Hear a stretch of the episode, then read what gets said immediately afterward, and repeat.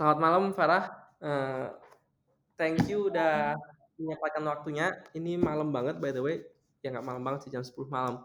Nah, eh, episode kali ini sebenarnya bakal ada dua eh, dua guest speakers. Yang pertama ada Farah, ada juga Natalia. Eh, tapi Natalia is missing in action at the moment. I think when she join, then she will join our conversation as soon as possible. Nah, uh, hari ini uh, episode ketiga dari Tiket Podcast dan temanya lumayan seksi nih. Uh, temanya tentang gaji design team atau gaji designers. Nah, uh, makanya kita undang Farah sama Natalia because I think both of you lumayan, hopefully bisa ngasih perspektif dari sisi uh, tim sebelah gitu. Uh, Farah sekarang, uh, or I will let you to introduce yourself, Farah. Uh, go ahead. Okay, sure, thanks. Hi, Yoel. Um, thanks so much for inviting me. Uh, nama gue Farah. Um, sekarang di one of startup. Dimension gak sih? um, Sebutin aja, Farah. Kenapa? Sebutin aja lah. Sebutin aja lah ya, oke. Okay. Yeah. Sekarang di yang merah-merah di B L. Merah-merah. Yeah. uh, sebelumnya ada di couple of um, startup juga. Cek aja lah ya sendiri, nggak usah dijelasin yang itu. Um, yeah. Currently leading a small and amazing team of T A dan um, ya, yeah, I think that's all. Nice. Jadi to, to give you a small context, si Farah ini dulu sempat uh, juga berusaha hiring gua waktu di tahun dua ribu lima belas. dua ribu lima belas waktu si Farah masih proud. Yeah, I'm so proud I found your profile and now look at it. Waktu masih di Traveloka. So I think yeah. This is good, like we have a data set dari uh, pengalaman lu di startup-startup lu sebelumnya, mm. uh, di startup lu di sekarang, and hopefully when Natalia join, uh, Natalia is from Ticket but previously she works at Gojek, uh, also from as a H R business partner, especially for design and tech people. So I think uh, both uh, three of, three of us can somehow uh, discuss this interesting topic together. Nah, Natalia udah datang setelah ditunggu-tunggu. Uh, ya, telat gue. Thank you ditungguin. No worries. Yoel. Tadi kita digosip deh, kasih pergosipan, pertatapan. Gue suka nah, nih, gosip-gosip. Baru Farah cerita tentang introduksi lebih tentang dia sih. So go ahead Nat, uh, please introduce yourself. Oke, okay. Thank you El uh, udah undang gue di podcast Ticket Design. Uh, nama gue Natalia. Uh, mungkin buat teman-teman di desain itu beberapa yang yang lama di desain Indonesia terutama tuh pasti beberapa udah kenal gue karena uh, dulu gue sempat di Gojek lama sebelum mereka unicorn sampai mereka udah gede banget jadi Korn. Uh, gue kerja deket bareng sama teman-teman desain di Indonesia, India, itu di Gojek, dan sekarang ketemu Yoel gitu. Nah, gue itu uh, sekarang gue head S R B P di Tiket, jadi kayak strategic partner lah buat teman-teman desain related to people, culture, termasuk benefit, uh, yang mau tahu tentang salary. Nah, biasanya gue bantu leadership di desain untuk apa ya, untuk ngobrol tentang itulah, nggak cuma ngomongin benefit doang, tapi ada career progression, career path, terus counseling dan banyak hal tentang uh, apa people gitu. Itu nice. Sih kurang lebih. So, hmm. Ini perfect nih, kita punya dua data sets yang lumayan complementary. Uh, Farah ngejagain di depan nih, getting hiringnya, and then Natalia yang setelah masuk uh, ngurusin gaji ketika orang-orang udah masuk. Nah, uh, topik pertama yang mau gue angkat ini nih. Menurut kalian nih, kenapa sih gaji desainer itu bisa lebih kecil dibanding engineer? Hmm. Padahal sama-sama nih lulusan U I, teknik komputer, anak desainer bisa digaji tujuh juta doang, and then engineers bisa sebelas juta, dua belas juta gitu. Gede, bedanya bisa hampir lima puluh persen lebih gitu. Hmm. Kenapa mau jawab duluan nggak? Yang biasa cari orang. Oke, oke, oke. Ya, kalau menurut gue um, dari hasil, jadi kan biasanya tuh kita kalau mau nyari orang pasti ada request internal kan, terus kita discuss sama H R B P-nya, kayak Natalianya, terus discuss juga sama usernya gitu. Nah, uh, what I found different is in the skill set kayak gitu, kayak mm, I think product design, kayak design oke okay, udah lama, cuman product design tuh belum segitunya di Indo especially, ya nggak sih? Kayak pengertian desain tuh banyak masih yang kayak Illustrator, terus graphic design gitu. Manual untuk produk tuh uh, I think it's still quite new. Dan uh, sedangkan untuk si software engineer tuh udah lama banget. Dan dari skill set dari skill set itu misalkan sama-sama computer science, tapi um, ilmu yang dipraktekin itu coding tuh uh, I think in general emang kasarnya kayak di value lebih gitu ya. Karena the impact yang dibuat itu tuh um, kayak kelihatan banget gitu. Nah, uh, walaupun I believe every role itu making an impact, cuman tergantung dari uh, impact-nya ini tuh sebesar apa sih. Dan setiap company itu punya have a different perspective. Makanya salary structure itu beda-beda setiap company. Gitu sih kalau dari gue. Oke, okay, uh, gue lumayan nggak setuju dan tersinggung nih Farah. But let's see. Natalia ada ngomong apa? Ada, kalau menurut lu kenapa Nat? Uh, menarik sih, karena pas kalau kita nggak usah ngomongin Indo juga sih, kita ngomonginnya di luar Indo lah. Uh, waktu itu gue sempet di India gitu. Di sana itu malah justru jomplang banget gitu. Kalau gue ngelihatnya hampir mirip lah Indo sama India. Di Indo menurut gue masih lebih apresiasinya masih lebih oke okay ya, karena kan di Indo tuh banyak produce designer, ilustrator gitu. Kita memang memang oke okay lah dengan apa namanya art gitu.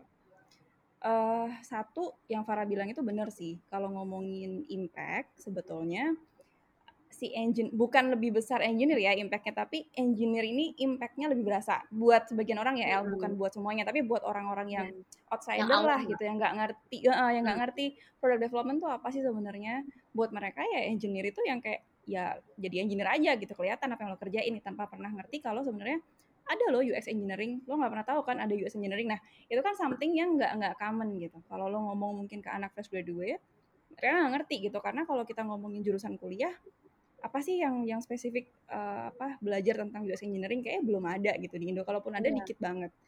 Dan kalaupun lo harus ngerti ilmunya, lo harus belajar keluar negeri gitu. Yang kalau lo nggak punya privilege, lo harus cari L P D P ya kan. Kalau lo nggak bisa dapet L P D P, lo harus mati-matian cari di tempat lain lah yang yang memang mereka nyediain beasiswa tanpa embel-embel mungkin I P K-nya harus gini atau mereka harus punya ya gitulah yang kayak gitu-gitu sih.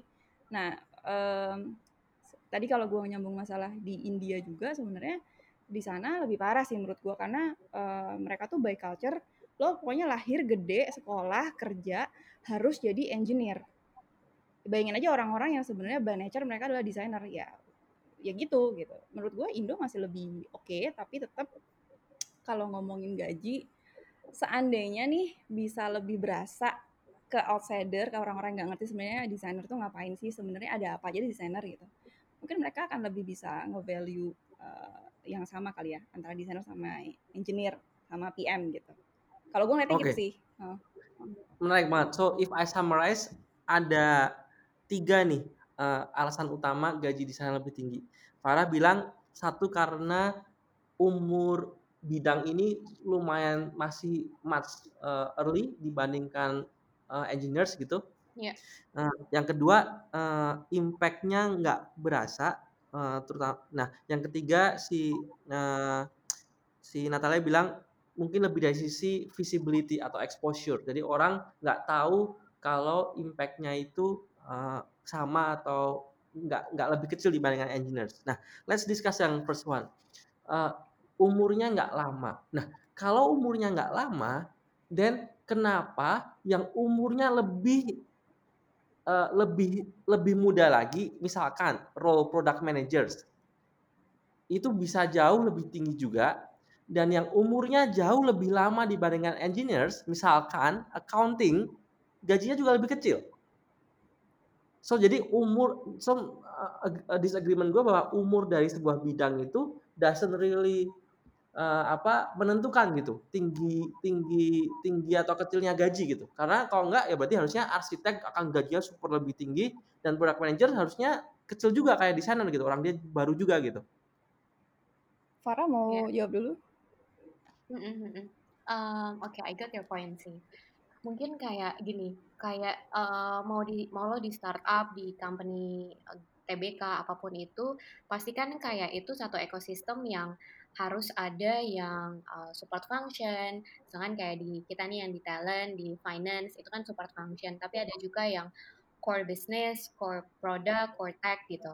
Jadi uh, maksud gue tadi tuh lebih ke apa ya? Umur tuh lebih kayak eh, nyambung ke yang tadi Natalia bilang, belum banyak orang yang mengerti, yang jadinya itu most of peop- most of people masih trying to figuring out uh, how how they set up the team gitu. Dan dari situ untuk mereka referring to misalkan salary structure itu juga masih kurang data poinnya gitu. Jadi yang dilihat itu adalah jadinya kayak masih desainer yang um, lumayan beda uh, sama yang kita cari gitu. Jadi jujur uh, waktu dua ribu lima belas itu desainer salary structure designer itu menurut gue jelek banget gitu. Kayak I cannot find a good talent sampai akhirnya itu di revamp karena kita ngebenchmarkingnya itu udah bukan punya Indo lagi karena saat itu nggak punya benchmark untuk product design gitu. Jadinya nyari product design untuk di Southeast Asia gitu, baru sampai akhirnya gue juga berani approach lo Yoel.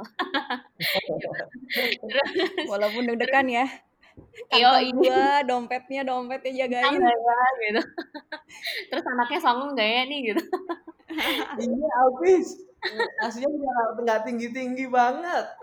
Nah, jadi, jadi, jadi at that time lo ngerti kan, kayak ya what we can offer itu saat itu di tahun dua ribu lima belas emang segitu. But now look at uh, look at what you have now lah gitu.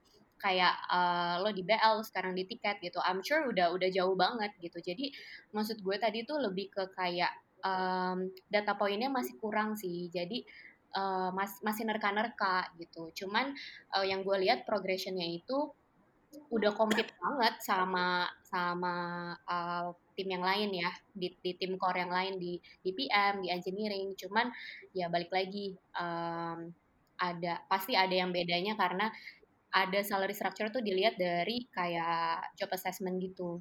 Cuman bukan gue yang ngerjain. Itu Natalia yang ngerjain. Nat, gimana nih? Kenapa sih kok lu nggak nggak? Padahal sama gitu. Kita sama-sama produce the product gitu. Ini gue bukan mau lempar tanggung jawab ya, tapi sayangnya bukan ya. Gue juga yang ngerjain. uh, Oke, okay. um, mungkin mulai dari yang pertama ya kalau di compare sama P M gitu, desain sama P M. Gue uh, gue setuju sama Yoel kalau usia pekerjaan atau lamanya profesi itu nggak bisa menjamin uh, lo gaji lo kecil atau lo tuh harganya segini xx gitu, Mem- mematok orang dengan eh, apa boxing orang dengan salary gitu kan. Cuman kalau ngomongin product manager, kebetulan ini ini kayaknya lumayan kita lumayan tahu ya, banyak banget orang yang orang Indo yang dari luar balik ke Indo, atau mungkin orang-orang yang kita hire expat, kalau ngomongin product manager itu mereka datang ke Indo itu jadi product manager dan mereka membawa uh, apa experience-nya dan gajinya tadi tuh nempel di mereka gitu loh El. Jadi kayak ya product manager gini ini gitu, gaji kita segini, akhirnya benchmark-nya ke sana. Dan kalau ngomongin product manager, baik lagi nih masalah impact, bukan gue nggak bukan gue bilang desain itu nggak ada impactnya, enggak, cuman kalau outsider kan lihatnya kayak wah ya nih dia uh, apa namanya selain ke tech atau ke engineer atau ke product development dia juga support bisnis gitu, ada gitunya kan kadang ya orang lihatnya kelihatan nih. Sementara kalau desain uh, lo kerjaannya ngapain sih, gambar-gambar ya atau lo apa sih matchingin warna ya, nah nggak nggak banyak orang yang ngerti kalau itu tuh susah ya, ya kan nggak ya. Banyak yang ngerti kalau misalnya nih kalau dulu di company yang lama tuh Uh, gue suka ngobrol sama anak-anak desain tuh sama Jen kan, dia pegang transport. Terus Nat kita lagi ini nih apa namanya, intinya tuh titik po, tit, apa namanya uh, poin buat orang booking uh, GoFood atau go, go apa go ride itu tuh nggak sesuai, jadi ada bayangannya gitu. Nah itu kan ada tim U X engineering sendiri yang benerin kan, sekompleks itu sebenarnya. Cuman ya berapa banyak sih El orang yang tahu kalau mereka nggak ngelakuin U A T bareng sama teman-teman desain, padahal kan itu ilmunya nggak murah ya, ada human interaction okay. dan sebagainya gitu. Jadi menarik nih. Uh, uh. Jadi dari si Farah, again, menurut dia, menurut lu data points-nya kurang banyak nih, dan data points-nya ya kita berusaha catching up with that lack of information. Uh, Sedangkan kalau Natalia tadi balik lagi ke poinnya dia yang sebelumnya bahwa exposure-nya nggak ada, orang nggak tahu nih seberapa kompleks pekerjaan designers ini. Nah, for these two problems, how do you think we can solve it ya? Uh, let's go to the exposure-nya, mungkin lebih gampang. Gimana ca- gimana caranya kita bikin orang lebih tahu tentang kompleksitas role ini dan siapa sih sebenarnya yang kita harus ajak ngomong? Siapa yang harus kita advocate this gitu? Good question sih. Satu, talent pool-nya belum ada. Mungkin Farah bisa menjelaskan kesusahannya mau hire orang ya kan? Di desainnya nggak Farah? Benar. Kalau ngomongin talent pool. Ketika lo nggak punya talent pool, otomatis lo nggak akan punya orang-orang yang jadi apa katalisnya lah. Lo nggak punya katalisnya yang kenalin kayak ini lo desain, product design gitu. Apa sih bedanya? Dulu lo bilangnya U X design, U I design. Kenapa sekarang jadi product design? Lo jadinya nggak punya katalis karena lo nggak punya apa talent pool-nya. Tapi kan lo punya community-nya kan, bisa dari yang dari kantor atau lo bikin community-community kecil atau lo ya lo sering lakuin lah sebenarnya lo isi acara di mana gitu. Itu sebenarnya ngebantu. Tapi memang apa ya nggak bisa satu orang gitu loh. Community-nya tuh juga harus kuat buat ngasih tahu kalau product design tuh juga kompleks sebenarnya. Plus product design ya. Itu sebenarnya ada career progression-nya. Itu yang ngebikin orang kan pengen pengen ada di role itu kan. Nggak bisa lo cuma sekedar suka passion tapi ya gimana nih karirnya apa nih buat gue nih di desain gitu.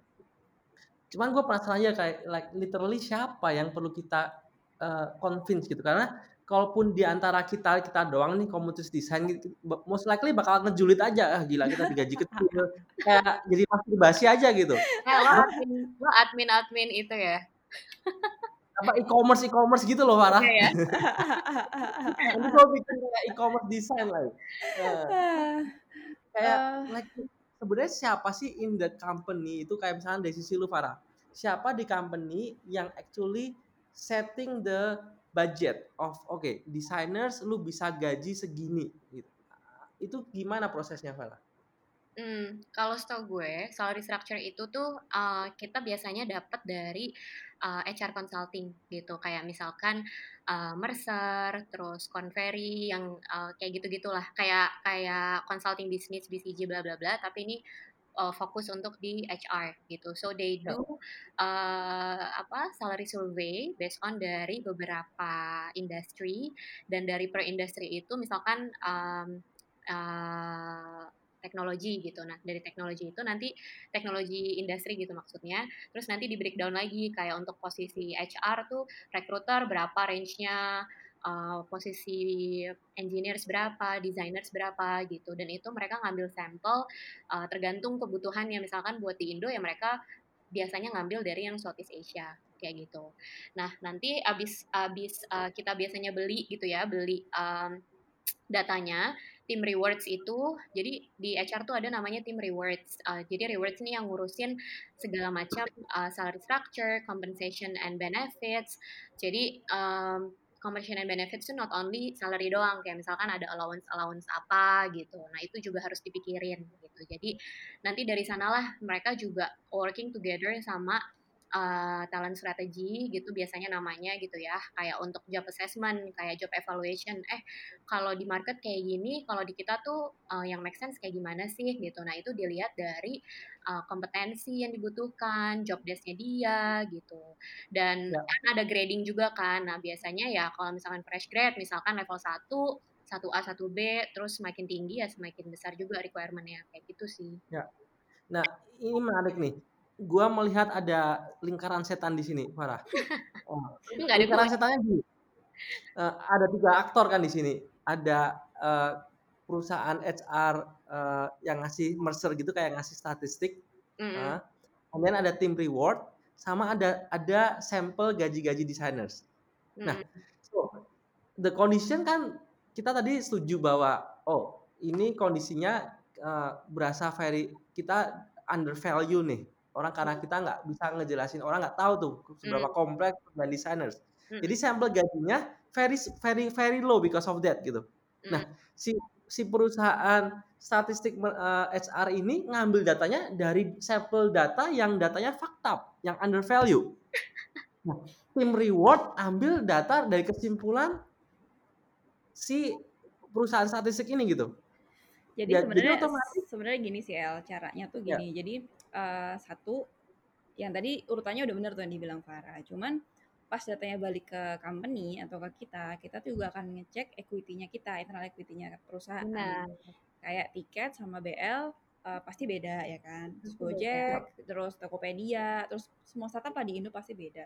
Karena kalau ya. misalnya mau seragamin, ya kita pasti akan ngambil langsung aja dari di S F gitu kan, ke Facebook, ya. ke Apple, kemana-mana. Tapi iya langsung, karena kan kayak kadang-kadang keselnya gitu kan, kayak kalau lo buka tuh, kalau lo buka apa namanya Levels F Y I itu kan ada apa namanya, ada informasi kan, kayak uh, karir progressionnya desain di Facebook gimana sih, di Netflix gimana tuh ada, terus gajinya mereka, terus habis itu mereka stoknya rata-rata dapat berapa tuh ada di situ.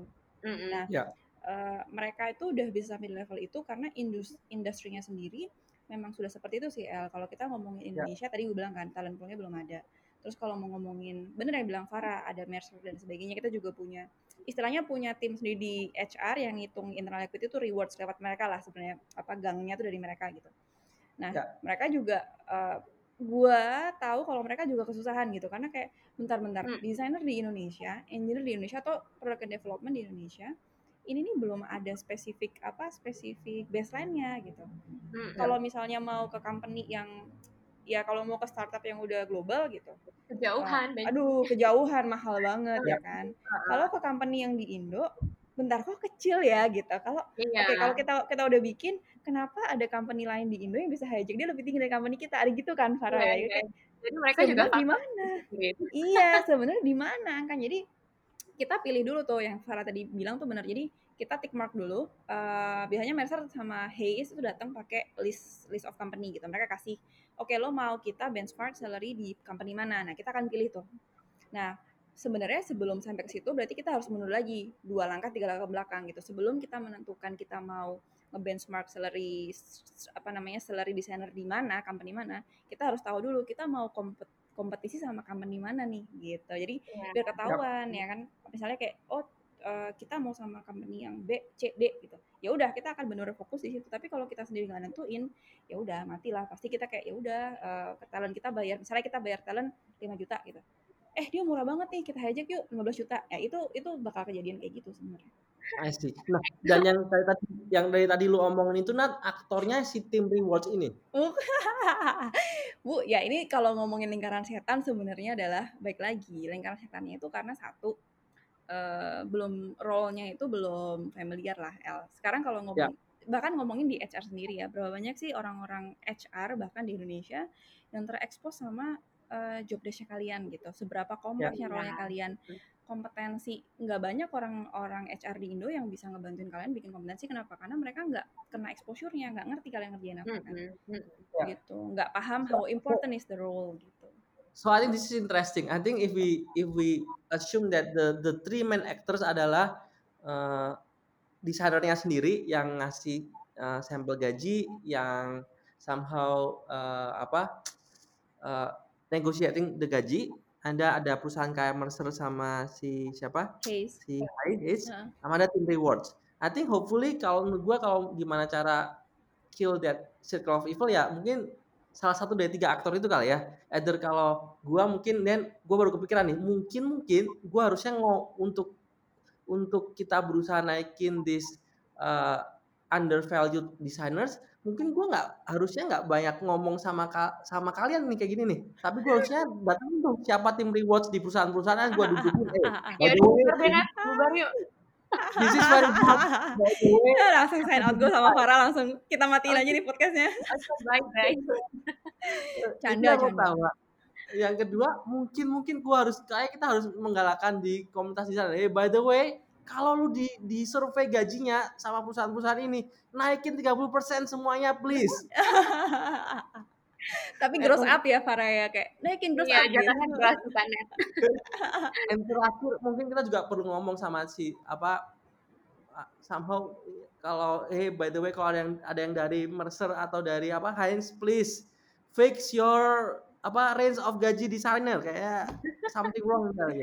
Ya udah minta minta sampel lo gitu ya. Minta sampel langsung ke Yoel ya. Iya. Ini Ini lumayan, like lumayan enlightening. Uh, salah satu yang gue gak, gak kepikiran, terutama yang bagian tim rewards tadi. Never thought about that. All of this sebenarnya dipegang sama yang namanya tim rewards di, di setiap company ini gitu.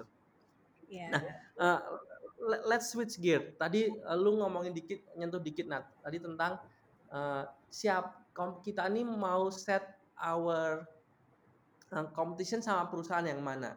Nah, kalau dari pengalaman kalian semua nih, uh, kan banyak tuh Gojek, Traveloka, Bukalapak, Tiket, dan beberapa startup sebelumnya. Nah, kalau bisa nggak sih uh, ada trennya nggak sih gaji designers di Indonesia itu? Misalkan kayak uh, topnya ini, ini perusahaannya yang tipenya A, B, C, D. Uh, and then uh, yang di bawahnya dikit kayak gini gitu. Ada nggak sih tren, tren atau stereotip kayak gitu? Atau grup? Lu gimana, um, Farah? I think ada sih. Karena ya balik tadi, um, tergantung dari kan kayak pas kita bikin salary structure kan dilihat juga dari Uh, daya kemampuan company tersebut kan. uh, Ujung-ujungnya kayak misalkan data shows um, gaji fresh grad yang di luaran misalkan sepuluh, tapi kalau lo emang bisa bayarnya lima, ya mau gimana lagi gitu. Ujung-ujungnya lo uh, masukin di salary structure lo ya lima gitu. Jadi yeah. hmm, dilihat lagi dari satu uh, size of the company, terus uh, ya daya-daya beli si company-nya sih. Jadi hmm, ada uh, untuk pilih, satu untuk pilih kita mau compete sama siapa, kita harus pilih di tim T A itu biasanya advice uh, yang bagus-bagus nih dari sini. Bagus-bagus tuh dalam artian yang cocok dengan uh, kebutuhan kita ya gitu. Jadi bukan asal bagus doang. Terus karena kalau misalkan uh, bagus dari Netflix ya, I don't think misalkan dia mau ready masuk ke B L sekarang misalkan gitu. Uh, mungkin dia mau untuk posisi misalkan kalau base-nya di S F atau di Singapura misalkan, karena dia masih belum terlalu tahu B L gimana gitu. Jadi untuk pilih uh, company apa aja yang harus kita compete itu kita harus lihat, nggak bisa asal yang bagus-bagus doang pilihnya, tapi yang benar-benar yang menurut kita tuh make sense lah gitu, make sense dari segi talent dan we can also afford that gitu. Terus um, untuk stereotype-nya um, lo mau mau dijawabnya kayak gimana nih yang ini? Tadi lebih lebih tadi lebih gini Farah. Uh, tadi kan lu bilang buat nentuin grouping different size of company tadi, mm-hmm. different apa apa ya uh, salary band lah dari company-company ini. Yang tadi yang lu bilang yang pertama adalah uh, dipengaruhi daya beli company gitu. Mm-hmm. Jadi perusahaan yang tajir, yang most likely dia bakalan uh, ngegaji desainer yang di, di grup yang lebih tinggi dibandingkan perusahaan yang nggak mm-hmm. setajir itu gitu. Mm-hmm. Nah, anything else Farah? How how do you slice these companies in Indonesia gitu? Hmm, um, satu itu, kedua yang tadi gue bilang dari uh, talentnya sih. Jadi maksudnya kayak ada beberapa company yang kita ngelihat, oh dia pasti bisa lebih bayar mahal, lebih lebih bisa bayar mahal daripada B L. Cuman uh, kita target talentnya nggak kesana. Jadi ya don't bother gitu. Jadi. Nah, yang, maksudnya gimana? Yang kedua nih, kenapa perusahaan ini bisa spesifik dia bakal bisa lebih hmm. uh, bayar di sana lebih tinggi? Iya, karena mungkin mungkin company-nya bukan punya Indo gitu. Jadi um, biasanya gitu, biasanya mereka bisa bayar lebih karena mereka bisa refer ke salary structure di region-nya mereka gitu. Tapi base-nya di Indo, ya pasti lebih gede dong gitu. Yep. Terus um, tapi not necessarily jadinya kayak gitu, kita mau ngambil talentnya dari sana belum tentu juga bagus gitu. Ada juga yang dari um, misalkan ada kan beberapa Uh, butik desain uh, atau studio desain gitu yang menurut kita strong di research, uh, terus kita ngambil ngambil dari sana juga karena ya kita mau nyari researcher gitu, dan somehow kita bisa lebih bayar lebih besar karena um, ya kita udah lebih mature perusahaannya dibanding mereka misalkan gitu. Jadi uh, menurut gue penting banget untuk benar-benar targeting talent yang kita mau tuh dari mana sih. Yap. Jadi yang pertama tentang daya beli company, mm. seberapa tajir, seberapa mature that mm. company. Mm. That's the first way to slice to know which company can pay different uh, rates of salary. Mm. Yang kedua tentang tadi uh, regional, at the perusahaan itu very local Indonesia atau dia regional atau international kind mm. of company. Mm. Mm. Kalau dari lu Nat, buat nambahin yeah. yang tadi nih, yang yeah. mungkin yang, yang poin nomor tiga ya, yang barusan lu mention company-nya Indonesia atau atau global gitu. Karena yep. ketika company udah global, otomatis lo harus banget narik talent dari global juga gitu. Lo nggak bisa cuma ngebenchmark talent Indo. Nah, bagus versinya ta, uh, company yang memang be, apa namanya Indo Indo aja. sama bagus versionnya company yang udah global tuh kan beda El, karena jadi yang udah mungkin seniornya company yang di Indo sama senior company yang udah global ini beda juga gitu. Balik lagi nih kompetensi matriksnya orang gitu, kompetensi orang gimana sih, itu juga mempengaruhi apa namanya cara-cara si company ini ngasih gaji ke desainer gitu. Menarik. Uh, so kelihatan ada dua ini ya, dua dua variabel yang very strong buat desainer tuh tahu oh uh, di perusahaan mana sih yang bakal bisa gaji gue lumayan oke. Okay. Tadi yang pertama seberapa gede size company-nya, seberapa tajir, seberapa mature. Yang kedua apakah itu company regional, international, global, or local. Nah kalau perbedaan tipe company itu mempengaruhi nggak? Kayak corporate nih, kayak uh, apa Mandiri, Telkomsel, P L N, bank. Habis itu startup, eh, terus uh, agency gitu, uh, atau studio. Nah, those three different companies, uh, does it ada stereotip juga atau le- lebih sama juga sebenarnya? Menurut gue beda. Kenapa? Karena pilihannya gini, lo tipe yang suka cash, atau lo suka yang banyak allowance gitu.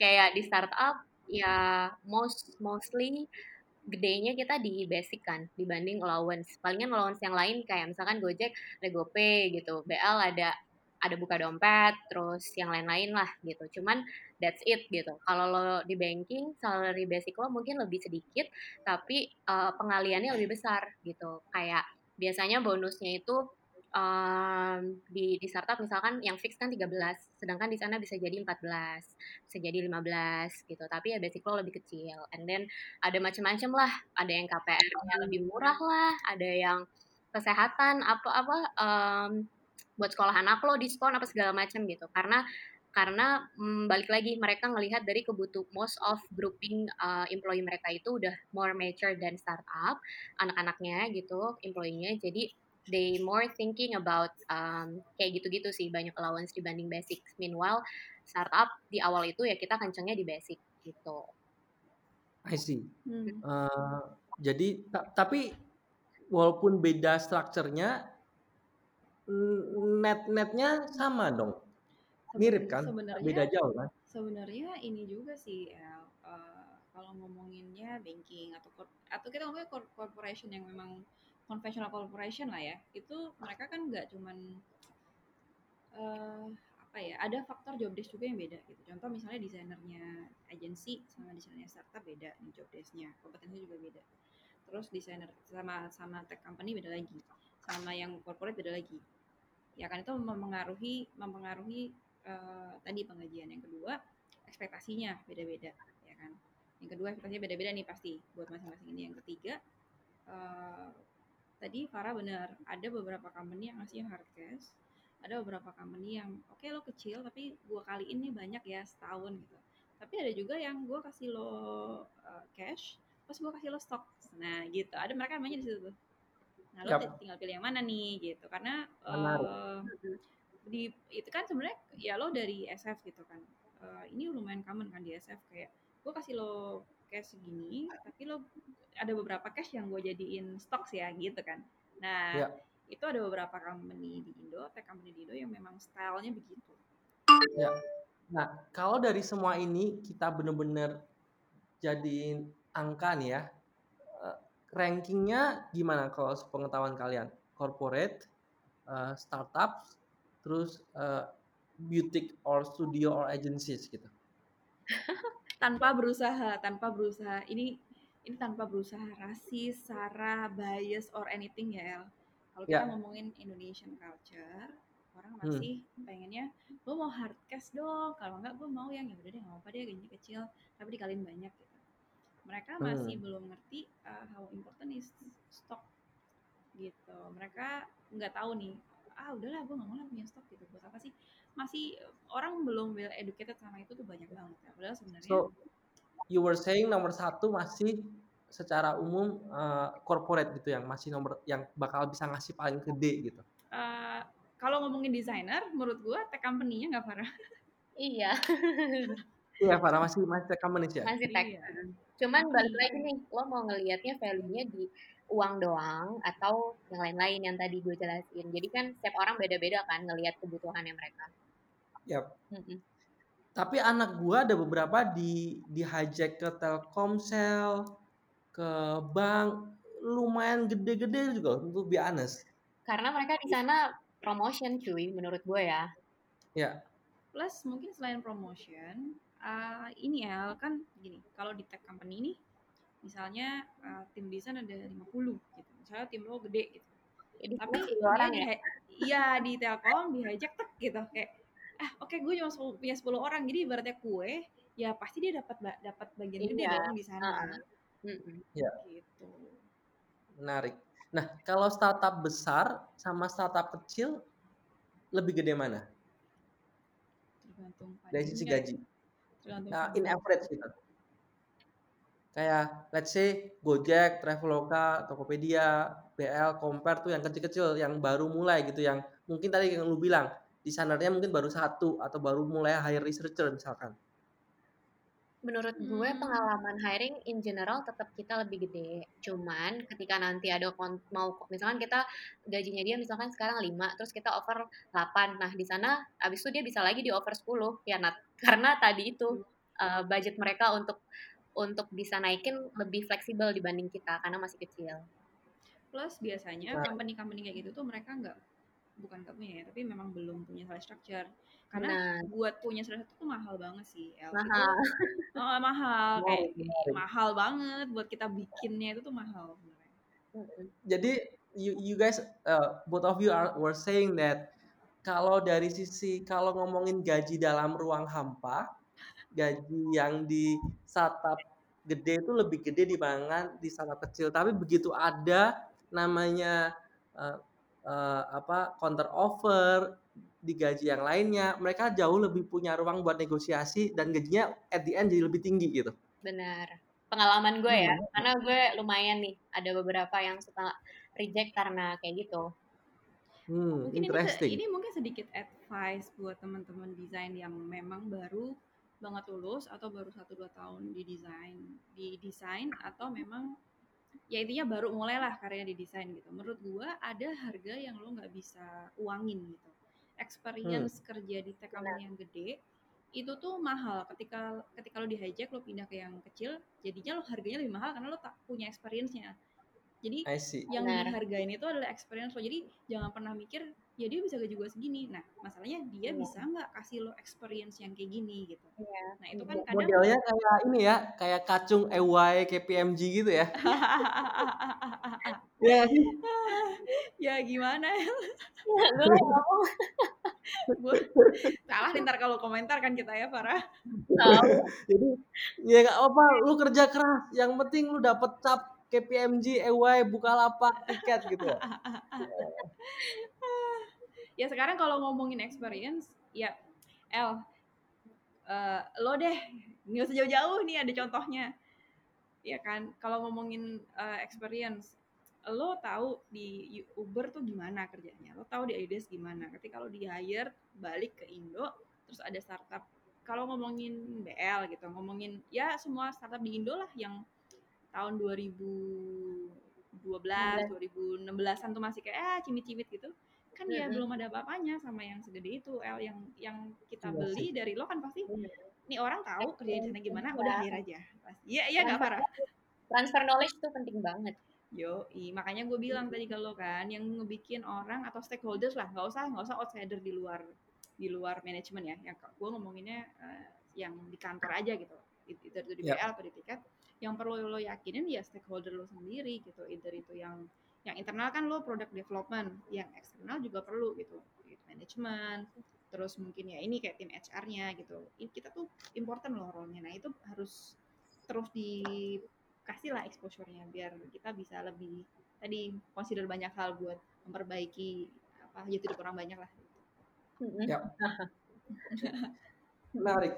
Uh, nah berikutnya tau nggak sih minggu lalu itu gue eh dua minggu lalu gue tuh do like a very quick survey di Instagram gue. Uh, gue nanya berapa pengalaman uh, tahun kerja lu dan gaji lu berapa. Nah gue pengen ini nih uh, double check. Ini angka ini make sense nggak sih? Wah, Farah uh, jawab ya. Nah, jadi buat tahun, buat satu tahun untuk untuk designers yang atau researchers atau writers yang yang satu tahun pertama gajinya itu di range antara dua sampai dua belas juta dengan median di enam juta. Oh, bentar. bisa bisa. Bisa. What do you mean that bisa? Maksudnya bisa tuh kayak akurat mendekati angka se- se- se- sebenarnya atau gimana nih? Detail banget sih, Kak. Oke, gimana gimana El, itu intinya orang itu naiknya berapa persen gitu?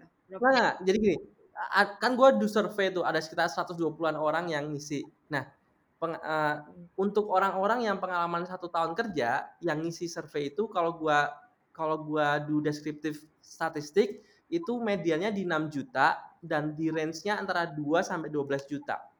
Hmm. Hmm. Lo naik bisa apa enggak kayak gitu? Ya, menurut, nah, menurut kalian angkanya itu uh, akurat nggak gitu? Hmm. Kan sampel gue kan nggak nggak gede gitu, hmm. cuman seratus dua puluh gitu. Hmm. Gue disclaimer dulu kalau gue kasih komen, ini bukan current bukan current company gue ya, tapi my yes. based on my knowledge yang emang uh, bertahun-tahun di startup. Hmm, yes. Mediannya enam, satu dua tahun, make sense sih, ya. Yeah. Satu tahun.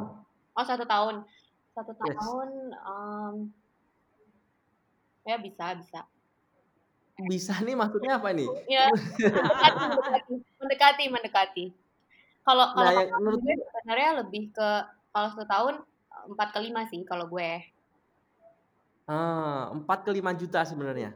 Mm-hmm. Nah ini nih surprisingly, wah pertama bagi gue gila. Farah, masa satu tahun empat koma empat lima juta sih Farah? Iya kan satu tahun itu adalah kayak um, apa ya? Gak tahu deh.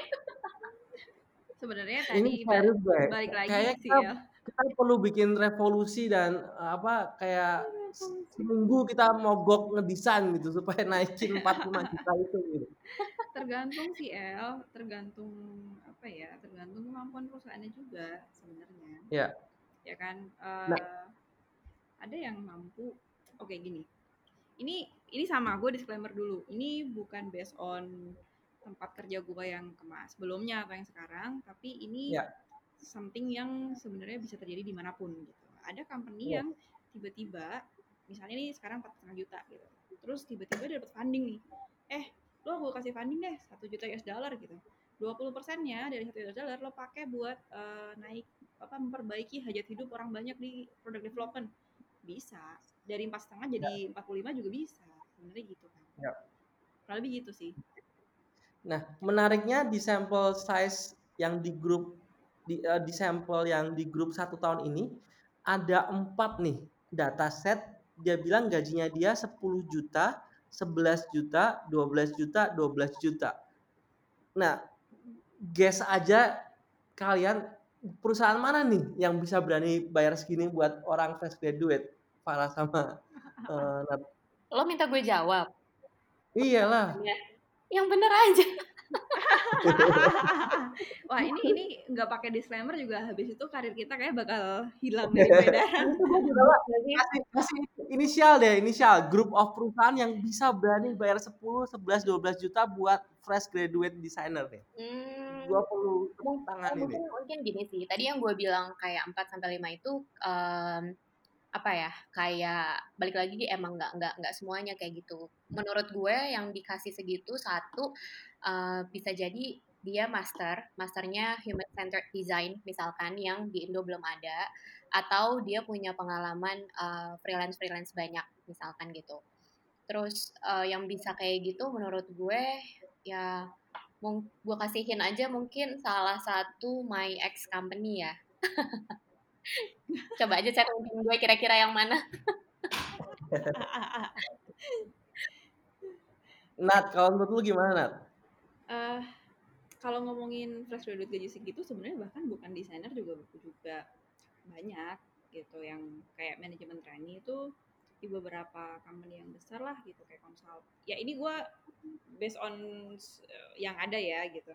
Consulting company itu mereka juga sebenarnya kan lumayan tinggi kan. As simple as karena memang bobot kerjaannya sama memang apa ya kompetensinya dibutuhin memang kompleks gitu. Kayak lo harus master master degree di mana, lo harus lo lo nggak bisa cuman bachelor, ya ada gitu-gitunya lah El.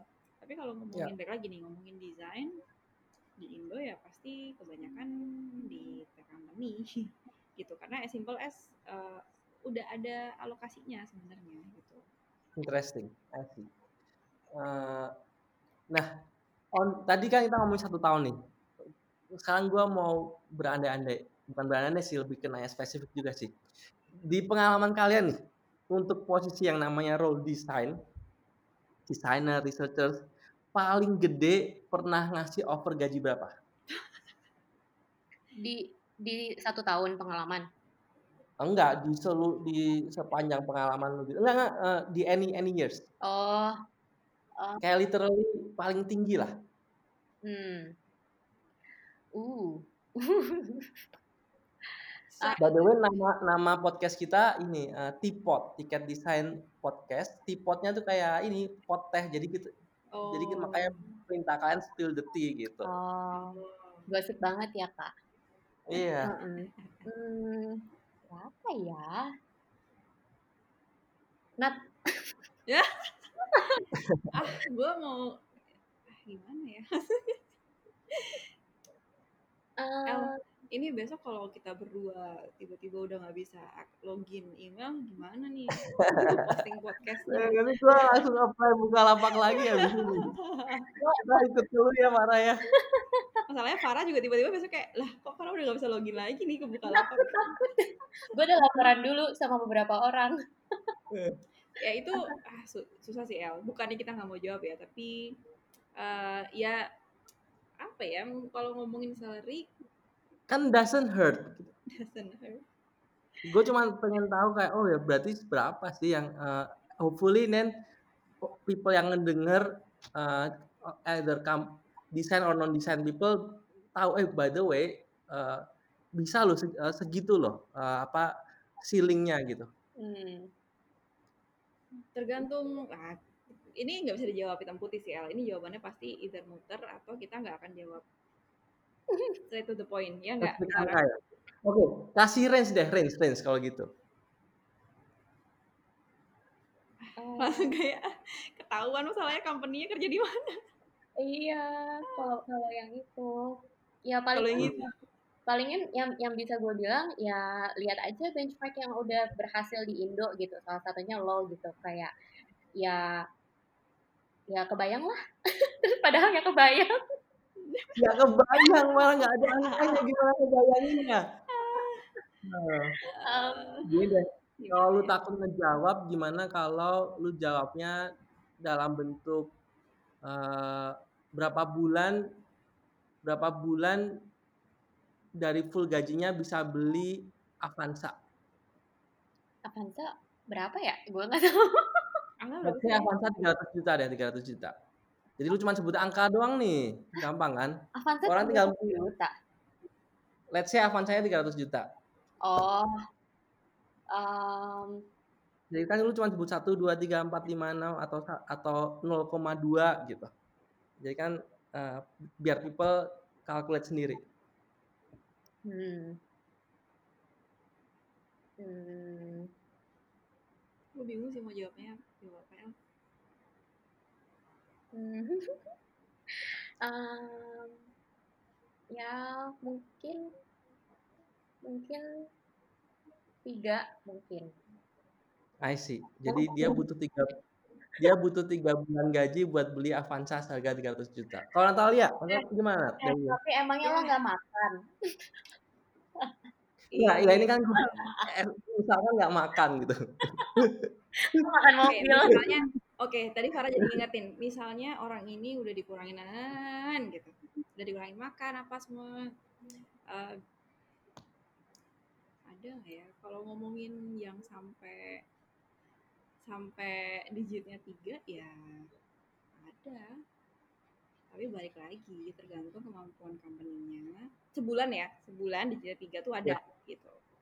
Tapi baik okay. lagi, tergantung lah experience orangnya. Tergantung company-nya. Makasih, saudara-saudara. Jadi please semua perusahaan di Indonesia yang dengar podcast ini, tiga digit ya, tiga digit masih bisa. eh, sama seperti engineer, manager. Kalau experience-nya udah kayak gimana? Iya, baik lagi ke situ kan. Iyalah. Buat manajer di Indo, ya mohon maaf. Tapi at least we know the the ceiling gitu. Oh, oke. Okay. Uh, that number is not that high for for dalam tanda kutip cuman desain gitu. Iya, yeah, uh, emang enggak cuma sharing that. Hmm. Uh, mungkin terakhir menutup. Uh, ada nggak tips buat teman-teman designers uh, gimana sih caranya? Uh, tadi kan lu udah kasih tahu gimana cara kita advocate supaya naikin in collectively uh, range gaji. Tapi kalau secara individual, uh, ada nggak sih uh, uh, tips gimana supaya kita nggak di lowball gitu? Hmm. Coba jelasin hmm. dulu lowball apa. Mungkin beberapa orang di pendengar lo belum ngerti. Iya, okay. Nggak familiar. Di lowball itu maksudnya dikasih, dikerjain lah gampangannya, dikerjain sama perusahaan yang ngasih offer. Jadi ketika dia join, ya teman-teman gue yang levelnya sama kayak gue, experience-nya sama kayak gue, jauh lebih tinggi dibandingkan gue gitu. Hmm. Karena um, certain uh, any kind of reasons gitu. Jadi uh, ini ya, ini something yang baik lagi nih, ini advice. Kalau ada tech company lah, ada startup yang mau hire kalian, desainer, masuk ke company itu, tanya dulu, lo udah punya apa namanya baseline kompetensi belum di company lo? Karena once sudah punya berarti sebenarnya udah lo dibayar udah fair enough lah di company itu. Karena dalam artian ini pasti satu mereka udah mikirin benar-benar salary structure-nya pertama ya. Ketika udah mikirin structure berarti dia udah benchmarking tuh beberapa company gitu. Tergantung ya ini Indonesia doang atau company-nya global. Kalau global ya berarti benchmarking-nya dia bisa sampai ke yang di luar Asia bahkan sebenarnya. Yang pertama, yep. Yang kedua Um, tetap harus apa ya menurut gue nggak boleh kita nggak boleh se- seberapa banyak pun kita ngelakuin freelance nih as a designer tapi di atas langit bisa ada langit lah kurang lebih kayak gitu. Jadi uh, kalaupun di offer segini jangan terus merasa kayak kok gue murah banget ya, tapi baik lagi lo harus lihat juga gitu berapa banyak experience, berapa banyak added value yang bisa lo kasih ke company gitu. Nah itu dua hal itu menurut gue penting sih El. Ini advice aja ya buat teman-teman desainer yang baru mau join karena belum talent pool emang belum ada gitu. Kalau Kalau nggak bisa bohong lah, kalau kalian memang dari Indo, uh, pasti secara experience akan kalah dari teman-teman yang dari dari luar balik ke Indo karena mereka udah ngerti yang kompleks itu seperti apa. Jadi bergurulah dengan teman-teman yang baru keluar dari Indo gitu. Itu Oke, sih. Jadi ada ada dua pesan lo. Yang pertama, uh, cari tahu apakah perusahaan yang kita mau masuk dia udah punya salary structures. Uh, and then kalaupun ada, is a good hint bahwa harusnya yang dikasih will be super fair gitu. Mm-hmm. Uh, yang kedua uh, mungkin uh, coba try to go, nggak jangan terlalu berharap oh gue bakalan pasti harus yang paling tinggi, but they need to also lihat landscape-nya di sana di sana lainnya kayak gimana. Uh, kalau dari Farah apa Farah? Ada tips buat teman-teman designers? Mm-hmm. Um, talent balik lagi talent pool-nya masih um, cukup sedikit. Jadi ketika lo udah punya interest banyak-banyakin belajar. Kenapa gue ngomong kayak gini? Karena gue tahu banget suami gue juga dia U X writing. Uh, dia lulusannya internal international relations. So kebayang kan kayak hah dari mana gitu.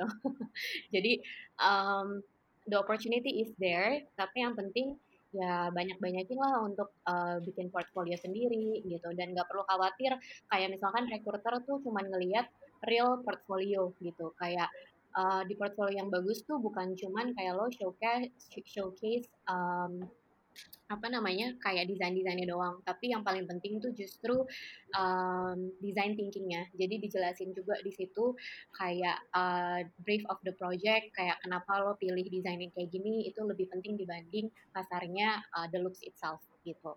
Terus um, untuk ke gaji kayak misalkan Um, menurut gue gini sih, kayak not only designers, um, gue selalu suka sama mindset orang-orang kayak ketika lo baru belajar sesuatu, kasarnya gaji nomor dua lah gitu. Yang lo cari, yang lo kejar tuh exposure dulu gitu. Jadi ketika gue lagi interview kandidat itu, um, mostly yang gue tanya emang ke motivation sih gitu. Dan kelihatan banget orang-orang yang emang motivation-nya itu di exposure, uh, soal gaji mereka lebih ke kayak justru kaget gitu, kayak oh gue ternyata di value segini ya, padahal gue kira gue nggak segini, kayak gitu. Jadi mindsetnya tuh justru kayak gitu dibanding kayak ya cuma segini gitu.